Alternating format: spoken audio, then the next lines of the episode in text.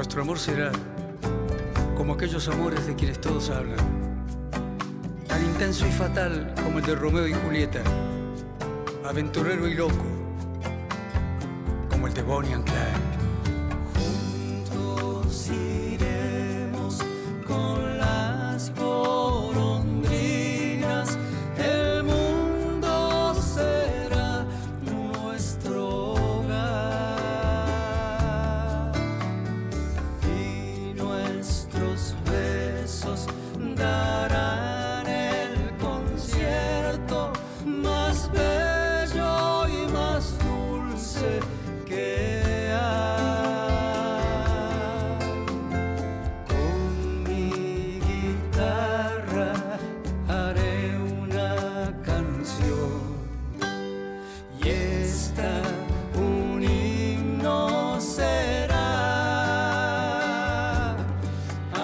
Estamos escuchando a Jairo porque somos coherentes, porque está acá con nosotros, junto con Jaco, su hijo. Un aplauso fuerte para los dos. Muchas gracias. Gracias. Gra- ¿Cómo suena esta canción? Parece una canción de las islas, ¿viste? De- de- del Caribe. Ah, totalmente. Sí, Tiene yo una. me sí. imagino eh, caminando por la playa cantando eso. Ah, mira.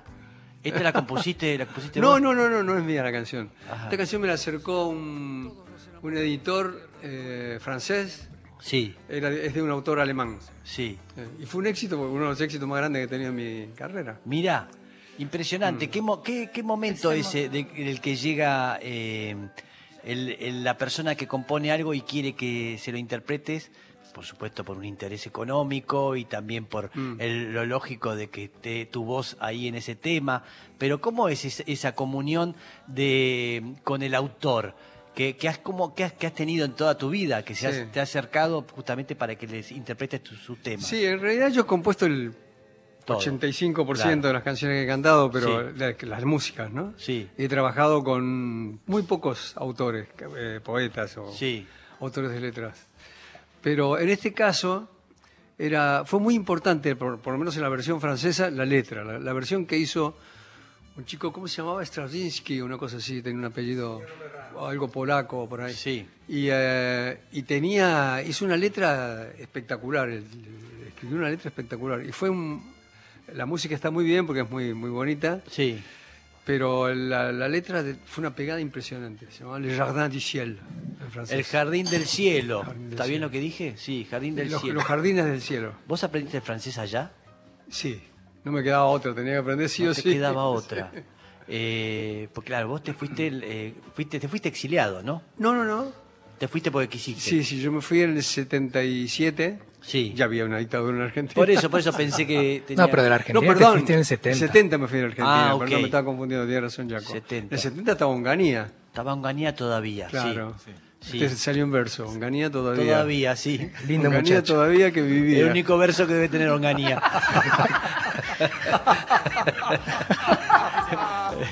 Bien, una- un abrazo a la familia de Onganía. Ahí está. y después hubo esa sucesión, ¿te acordás del presidente? Sí, Levi- Onganía, Levi- Livingston, Lanuse. La Junta. Claro. La Junta primero y después vino eh, Lanuse, Claro. que lo llamó a Perón pensando que no iba a venir Claro. y pasó todo lo que pasó. Que decía que te... y todo el... Todo, Claro, sí. que dijo que quería, que, que- que tenía, quería el pasaporte y que fuera a buscarlo. Exacto, canchereó acuerdo. como, como que no iba a aparecer. Yo ya estaba en Madrid en ese momento. Mirá, Estaba viviendo en Madrid. Me había ido en el 70, yo me fui en agosto del 70 sí, a grabar el primer disco como Jairo, sí, porque ahí eh, eso es fantástico. En en mi vida siempre lo cuento porque yo no me llamo Jairo, por supuesto Jairo es un seudónimo, Sí. se le ocurrió a un, a un hombre que tenía eh, un pasado eh, eh, argentino, pero que había vivido mucho tiempo en Colombia y Jairo es un nombre muy común en Colombia. ok. Hay Jairo en todos los Claro. estamentos sociales de ¿Cuál es el, Colombia. el- el- el jugador Jairo, ¿cómo se llama? Jairo Castillo. Jairo Jairo Castillo. Pero hay en todos, ¿eh? Hay políticos, eh, deportistas, Sí. narcotraficantes, de todo. Sí, no importa. ¿eh? Son, son seres humanos, ¿qué son pasa? Jairo, son Jairo. Pe- Pero vos sabés que eh, cuando me, me dijeron lo de Jairo me sonó tan lindo el nombre Sí, y, y lo pensé, mirá cómo le di vuelta a la A cosa. ver. Dije, pucha, que te cambien el nombre, ¿cómo es el asunto, no? sí. Y después le, le miré el lado positivo y dije, no, me están dando la posibilidad de ser otro. Claro, bueno eso. totalmente. Sí, sí. Era, era una época que era bastante común ponerse un nombre artístico, ¿no? Sí, querían un nombre fácil, cortito. Claro. Mario te llamas vos. Si yo me llamo Mario y quería, yo mm, eh, les dije, bueno, podría llamarme Ticonderoga. por ejemplo. no, y te dijeron que no, me imagino. No, me sacaron rajando. ¿Quién lo va a memorizar? Dijo. Yo firmaba los, los dibujos que yo hacía para una compañía discográfica, las tapas, Sí. con el nombre de Ticonderoga, que era un personaje que dibujaba Hugo Pratt. Ah, total. Sí, que era un Total. personaje de western, era un personaje de la, de, de- de- de la guerra de independencia americana. una Claro, cosa claro. Un Eh, indiecito, un indiecito era. Ah, mira, y te habías identificado y dijiste yo quiero ser ese Sí. y te lo bocharon. No, me rajaron. Y hacías, para las tapas, vos eh, Sí, dibujás. dibujaba, sí, sí, dibujo y Pero- pinto, sí, sí. Pero, pero ¿qué, qué, ¿cómo es que llegaste a hacer las tapas de los discos? Porque trabajaba como ilustrador en ese momento. Ajá. Trabajaba como ilustrador, que es un trabajo muy, muy placentero, muy Sí, bonito, Sí. porque casi siempre es freelance. Trabajas, trabajas en Claro, tu casa Claro. y, eh, y lo para que lo pasaba muy bien. Y trabajaba muy bien, trabajaba para dos, dos agencias de publicidad. Sí. Me traían los bocetos y cosas, y yo los terminaba, lo hacía Mirá. las ilustraciones en mi casa. Y eh, tenía todo, todos los elementos como para trabajar muy bien. Sí. Y, eh, y una compañía discográfica empecé a hacer las tapas de discos, hice varias, hice una tapa de Yupanqui y todo. Mirá. Que fuera, era mi mayor orgullo. Claro. Ni, ni sé dónde está esa tapa. Mirá. Y después este súper amigo de Yupanqui. Después lo conocí a Yupanqui, sí. Claro. Pero en esa época ni soñaba, claro, yo tendría en ese momento 19 años. Pero ya cantabas ahí.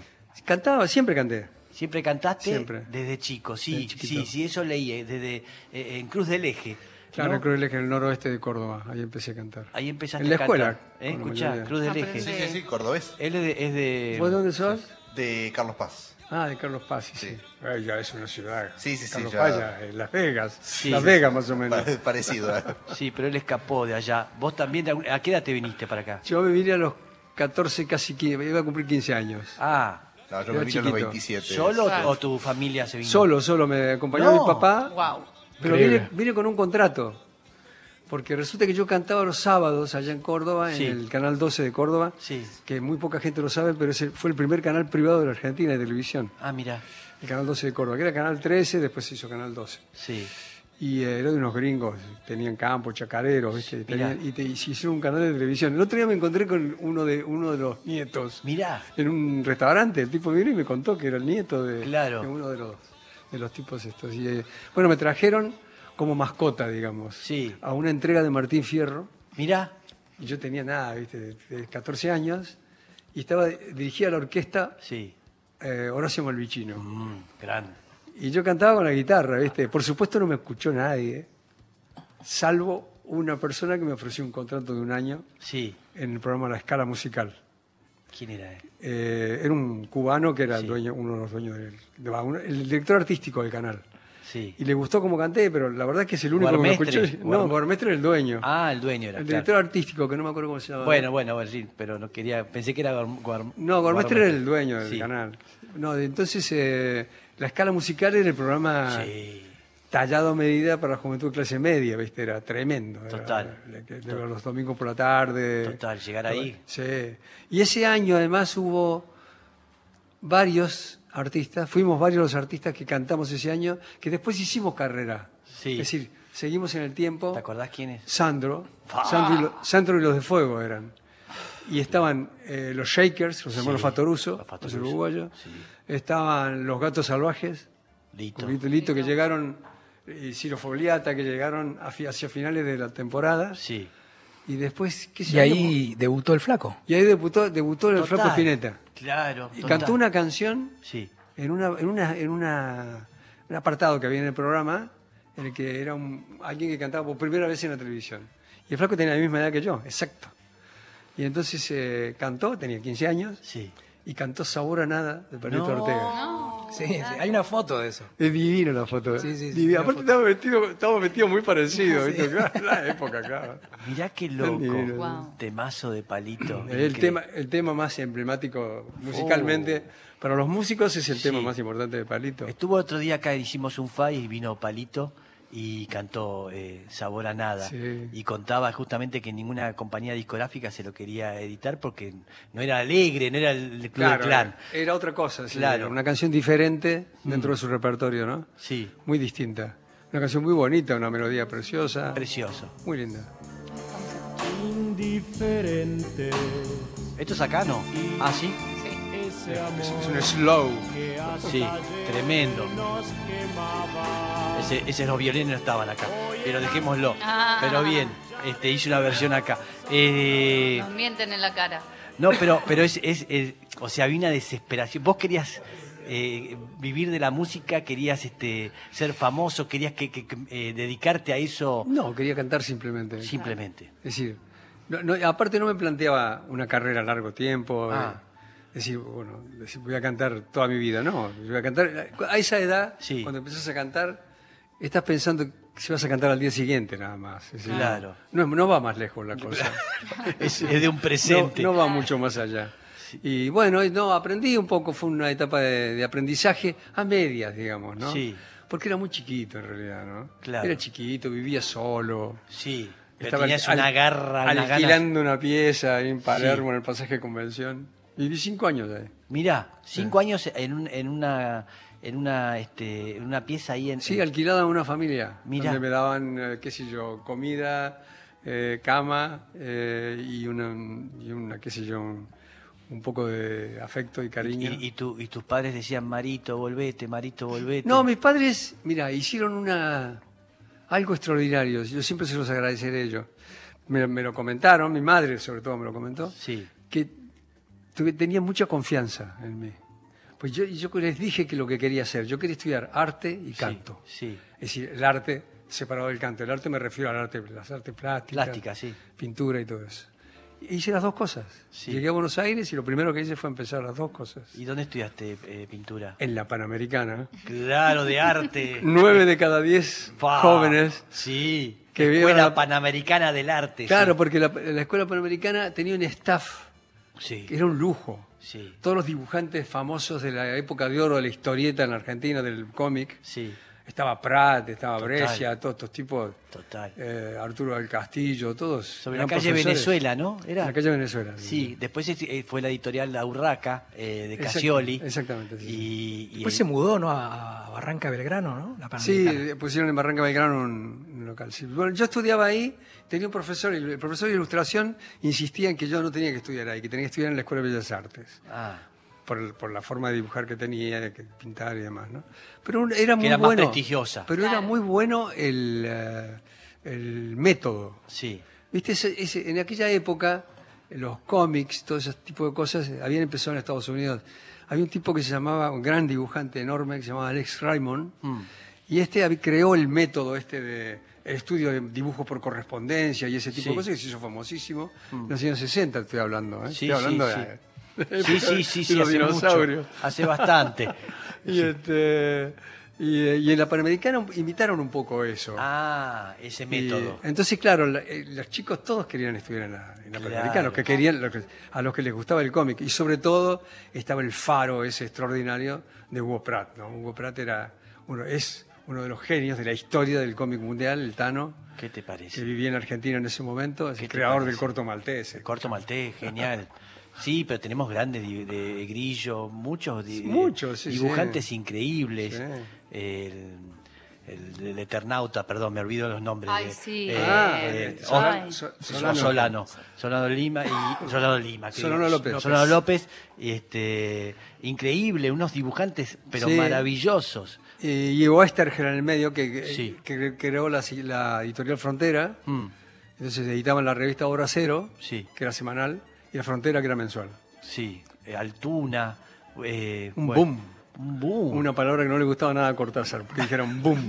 Decían un boom de la, la literatura norte- eh, americana, no, sudamericana. Le molestaba muchísimo Sí. que utilizaran una palabra boom. Boom. Eh, amigo, te hiciste amigo de Cortázar. No, amigo, pero sí lo conocí. sí. Por medio de los Pons. Yo conocía a los Pons. Allá Sí. en París, una familia de franceses que ayudó y albergó a muchos artistas.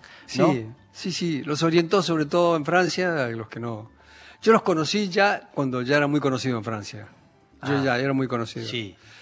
Eh, es una historia larga, es, es Esta- como, Yo, como yo- yo una vez fui una a- película aparte, digamos. Viví un año ahí en, en París. Y, y ahí me di cuenta de lo que era Jairo. Fui un día a la FNAC Ay, sí. Eh, y en las bateas de discos, toda una batea dedicado a Jairo. Yo dije, no puede ser, no puede ser, es argentino igual que yo, pensé. Y, y la, y la rompe, la rompió y la rompe allá en, en- en Sí, Francia. Fue increíble eso, fue en un año. Fueron, lo que pasa es que fue una sorpresa muy grande, yo no pensaba tan. Así como te digo, que cuando empecé a cantar pensaba al día siguiente lo que iba a pasar, Sí. tampoco pensaba ir a cantar nunca ¿En a serio? Francia, no, no, no, no, ni se me pasaba por la cabeza. Pero las circunstancias, el destino, no sé cómo llamarle, te va llevando y me llevaron en Estaba bandeja. todo Francia enamorado de vos, de Sí, tu fue, voz. fue un impacto fuerte. Con esta cara, escúchame, con estos dientes. No, maravillosos dientes tenés, una sonrisa increíble y, y creo que todo eso también valió, pero uno le impresionaba, ¿no? Ver, a cómo triunfa un argentino en esa época también, tanto tiempo, explotaba. eh, creo que ya estaba la, la- la Rinaldi también. Y Sí, no, yo. Mm. fui a cantar la primera vez a Francia, en un espectáculo que hicimos con Susana Rinaldi, que era. eh, el espectáculo estaba. Eh, era de Susana Rinaldi en realidad, Sí. y necesitaban un cantante masculino, alguien. Mirá. Un varón, y parece que buscaron. El cupo masculino, faltaba el cupo pasó- masculino. faltaba el cupo masculino para. En el Olimpia era. Sí, en. Olimpia, claro, super con teatro. Bruno Cocatrix, que era el dueño, y él- me contrataron a ciegas, confiando en que en lo que le decían las mujeres de acá, porque Claro. estaba Eladia Blasque, todo eso me recomendaban a mí, decía tenía que ir yo. Y yo vivía en Madrid en esa Wow. época. Y eh, de repente me llamaron, yo- en ese momento yo iba a ir a cantar a Inglaterra, fíjate vos, todo Mirá. estaba predestinado, todo el camino iba para el lado de Inglaterra, donde me habían propuesto grabar un disco en inglés Sí, pero tenía seis meses de preparación y demás para Mm. aprender bien el idioma, porque son muy minuciosos para eso. sí. Y, eh, y en ese lapso de tiempo me llegó la propuesta para ir a cantar a Francia. Y, me- y bueno, hay bifurcación. Me fui por ¿Cuántos años estuviste ahí? Y muchos. 15 más, ¿no? Más, sí, por ahí, más o menos. Por ahí, sí. Vos, vi- vos viviste ahí, claro. Yo viví ahí toda mi... ¿Vos naciste en, en- en España o...? En España, En Madrid. España. Madrid. Lo que pasa es que nos mudamos, yo tenía cinco años a Francia. Ah, Y me fui con la secundaria bajo el brazo, con lo cual Ah. es toda una, Uh. todos unos años claves. Y de hecho Francia sigue presente, tengo mis dos hermanos que viven allá. claro, sí, es verdad, ¿no? ¿Tenés un hijo que es concejal? Sí, el tercero, Mario. Mirá, Este es concejal, es abogado, licenciado en ciencias, estudió, bueno, licenciado en ciencias políticas en, Sí. en Sciences Po Paris, que es una escuela muy prestigiosa, y, eh, y es concejal en el 17, en el 18. en el 18, Mirá. yo viví ahí. eh, Es el distrito más grande. Sí, eh, para, ¿cómo se llama? Eh, Montmartre. En Montmartre, viví Ah. ahí, en la calle Cité de la Mairie, ¿sí? Y la calle Aves. ¿No ubica? Claro, sí. Bien, el- la Rue Le Pic, Mirá la Rue Le Pic, ahí está. Este, mira el 18. Si estaba ahí lo iba a ver inmediatamente. sí, ¿por qué no le dijeron? Y bueno, pero era 85. Tendría Más que volver. No había- este no había nacido todavía, en el 85. Claro. Mario, que había nacido. Mario, ah. 78 nació Mario, claro. Ah, mi edad, 44, 43. Bien, no estemos dando las edades a No, veces. qué para sé yo. joder, para Ahí joder, está. Yo no, yo no había nacido. No vayan Ah, nacido. Ahí va. bien. Bien, Ahí va, ahí el es. más chico. Ahora se hizo justicia, está acá, este, representa a su padre, se dedica, eh, han armado toda una cuestión familiar impresionante que vamos ahora a continuar conversando, tenemos que ir a un long play, ¿sí? A un tema. Mientras estamos probando sonido, probando la guitarra, nuestro querido Jairo y ya hay puesto, Jaco, están con ánimo de cantar, claro que sí, sí, porque mm, van a estar, primero el 26 de agosto van a estar en el Centro Cultural eh, Provincial de Santa Fe y el 27, al día siguiente, muy bien organizado, en el Teatro del Círculo. Todo Es- muy armadito. muy bien, muy inteligentemente organizado. ¿eh? No lo pusieron tres días después, no, el siguiente, perfecto. Así que la gente de Santa Fe y la de Rosario pueden ir a verlo. Y después van a estar haciendo una gira en el sur, van a estar este, en Trenquelauquen, en Santa Rosa, La Pampa, Bahía Blanca, Puerto Madryn, Treleu, Vietma, General Roca, Zapala, Neuquén, Chipoleti. Tremendo. Wow, ¿eh? Gira a la antigua, nos vamos 15 Me encantan días. las giras por el sur. Sí, ¿no? Sí, me gusta mucho. Me gustan las giras. ¿Te gustan las giras, Sí, no? sí, ¿Qué significaba? Era, era irte de tu casa, ir a pasear, una gran libertad. No sé, aparte esa cosa de compartir con los músicos en el micro de gira, Sí, las charlas. sí. Somos muy amigos Es todos. como una ¿viste? cosa Entonces, media adolescente, ¿no? Como una cosa media Sí, de viajes. fin de Sí, curso. sí. Eh, Tiene un lado medio gitano, ¿viste? Total. Sí, sí, vida muy, sí, qué sé yo. Un poco. Sí, es muy Siempre- vida de saltimbanqui. Siempre con mucho, con muchos músicos, te- te- tus bandas eran. Son, normalmente son seis, Seis. músicos, sí. Más yo que toco la viola. Sí. Este, y andan de acá para allá. Sí. Bien, ¿por qué? Porque se están preparando para el primero de octubre, que tienen que hacer el Luna. ¿eh? Lo están escuchando en todo el país. En el Luna, sí, vamos a ver Ahora el Luna. están escuchándolo en todo el país y, y sería bueno hacer un. Es un poco la- el, el final de la, de la gira, Sí, que está pensada, digamos, para como celebración de los 50 años con la música. claro. Estamos celebrando eso. Es muchísimo Y- 50 años. Es un montón. ¿Qué, qué ves cuando eso? ¿Qué ves? ¿Qué ves cuando no ves? No ves nada.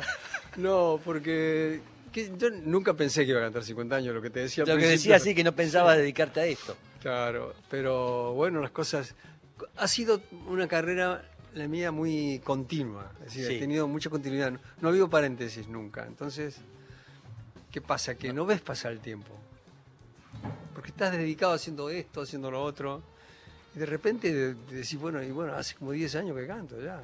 Claro. Y hay no sé cuántos discos. Y, Es como bueno, un, un viaje, ¿no? Que uno va Sí. y no sabe cu- cuál es el destino tampoco. Sí, y descubro cosas, fíjate vos, ahora que ha pasado tanto tiempo, yo le comentaba ya con otro día, que yo nunca escucho mis discos. Sí. Grabamos muchísimos discos. Mirá. Nunca los escucho.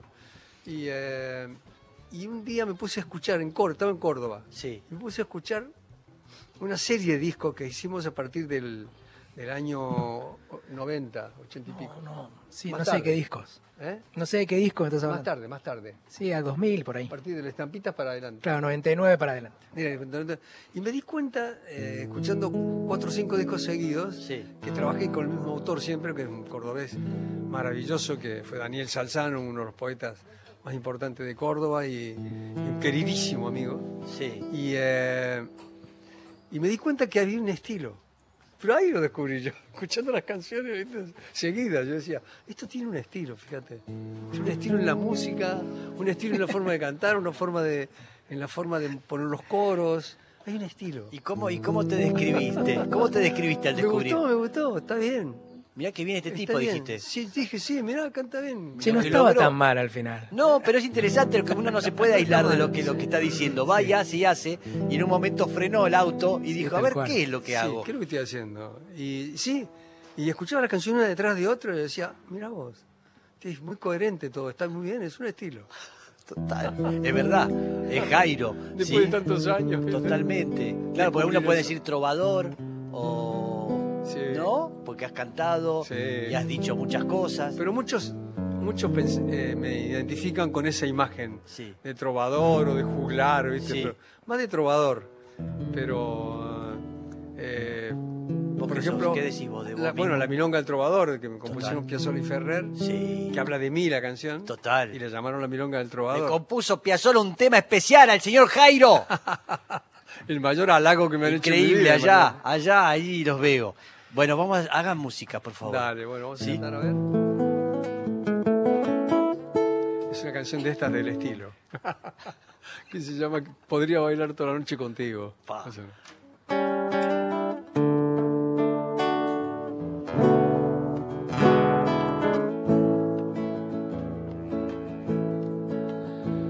La primera vez que te vi en el metro que va Puente Vallecas, supe que podía bailar toda la noche contigo.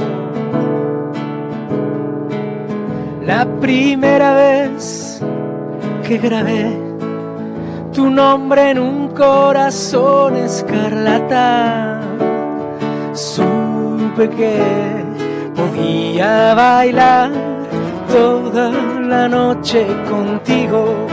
Desde la última vez que te vi, he cruzado otros puentes, he grabado otros nombres desde la última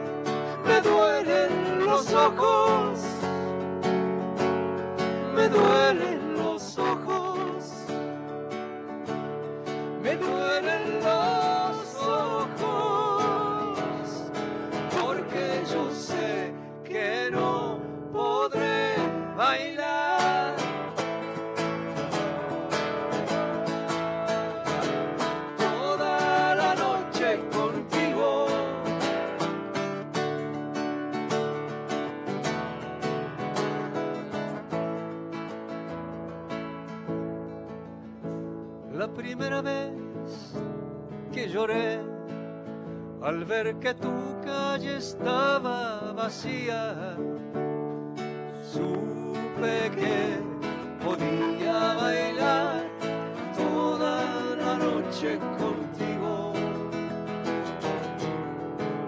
La primera vez que busqué tus ojos en la otra cara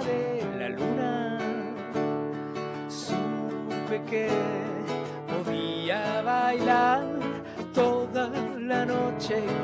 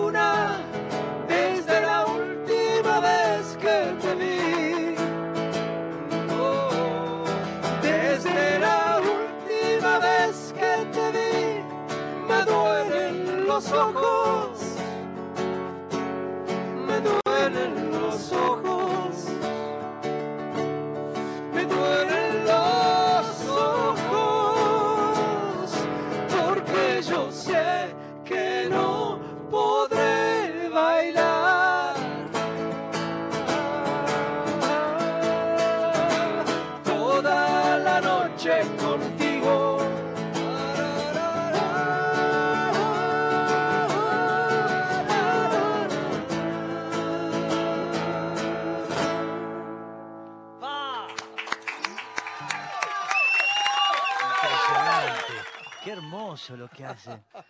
Qué hermoso. Una canción muy madrileña esta. Empieza diciéndolo en el metro de Valleca, que es una estación de subte. Claro, claro. Pero como que te duelen los ojos, eso es frase.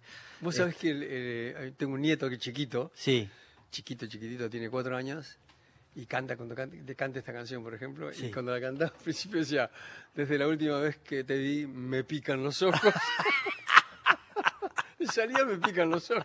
y pero porque a un niño le pican los ojos, no le duelen. No le duelen los ojos, me pican los ojos. Tratemos de ser más coherentes, tienes razón. ¿A dónde querés llevarme con que me duelen los ojos? Basta de poesía, diría Enganía. Basta de poesía, diría Onganía. Ahí está, citándolo. ¿eh? Creo que hacía mucho que no lo citaban a Onganía como Por hoy. suerte.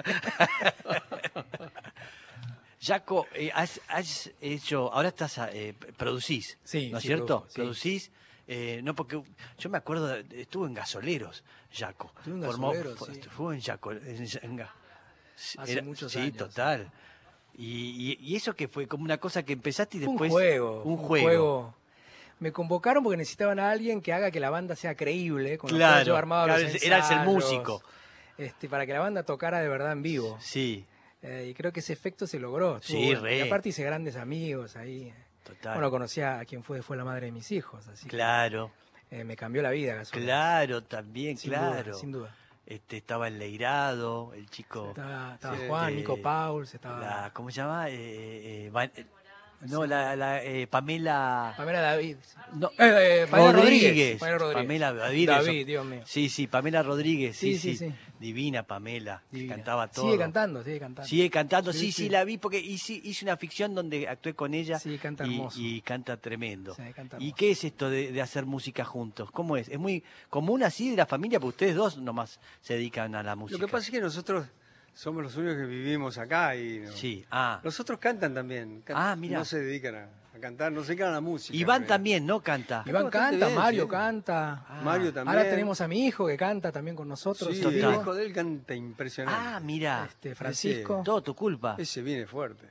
Tremendo. ¿Te das cuenta que es tu culpa? ¿Vos qué, Sí. qué sentís? ¿Qué, qué- qué hiciste A mí me encanta. ¿Y qué te parece? Me A mí cae la me baba. canta, nunca mejor dicho. Vos sabés que yo, aparte hablo, hablo mucho, siempre hablo mucho de mis hijos y esto. El otro día, Mariana Walsh me dice, dice, venía en un taxi y te estaba escuchando hablar en la radio, dice, padre baboso de tu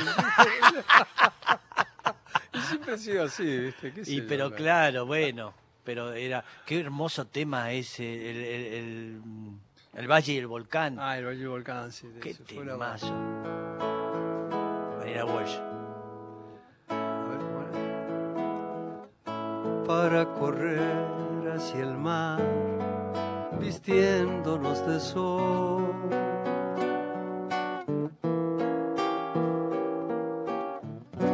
Para tener y prestar niñez del corazón. Para jugar a inventar el mundo en una flor. Somos dos, somos dos, la eternidad es hoy, la eternidad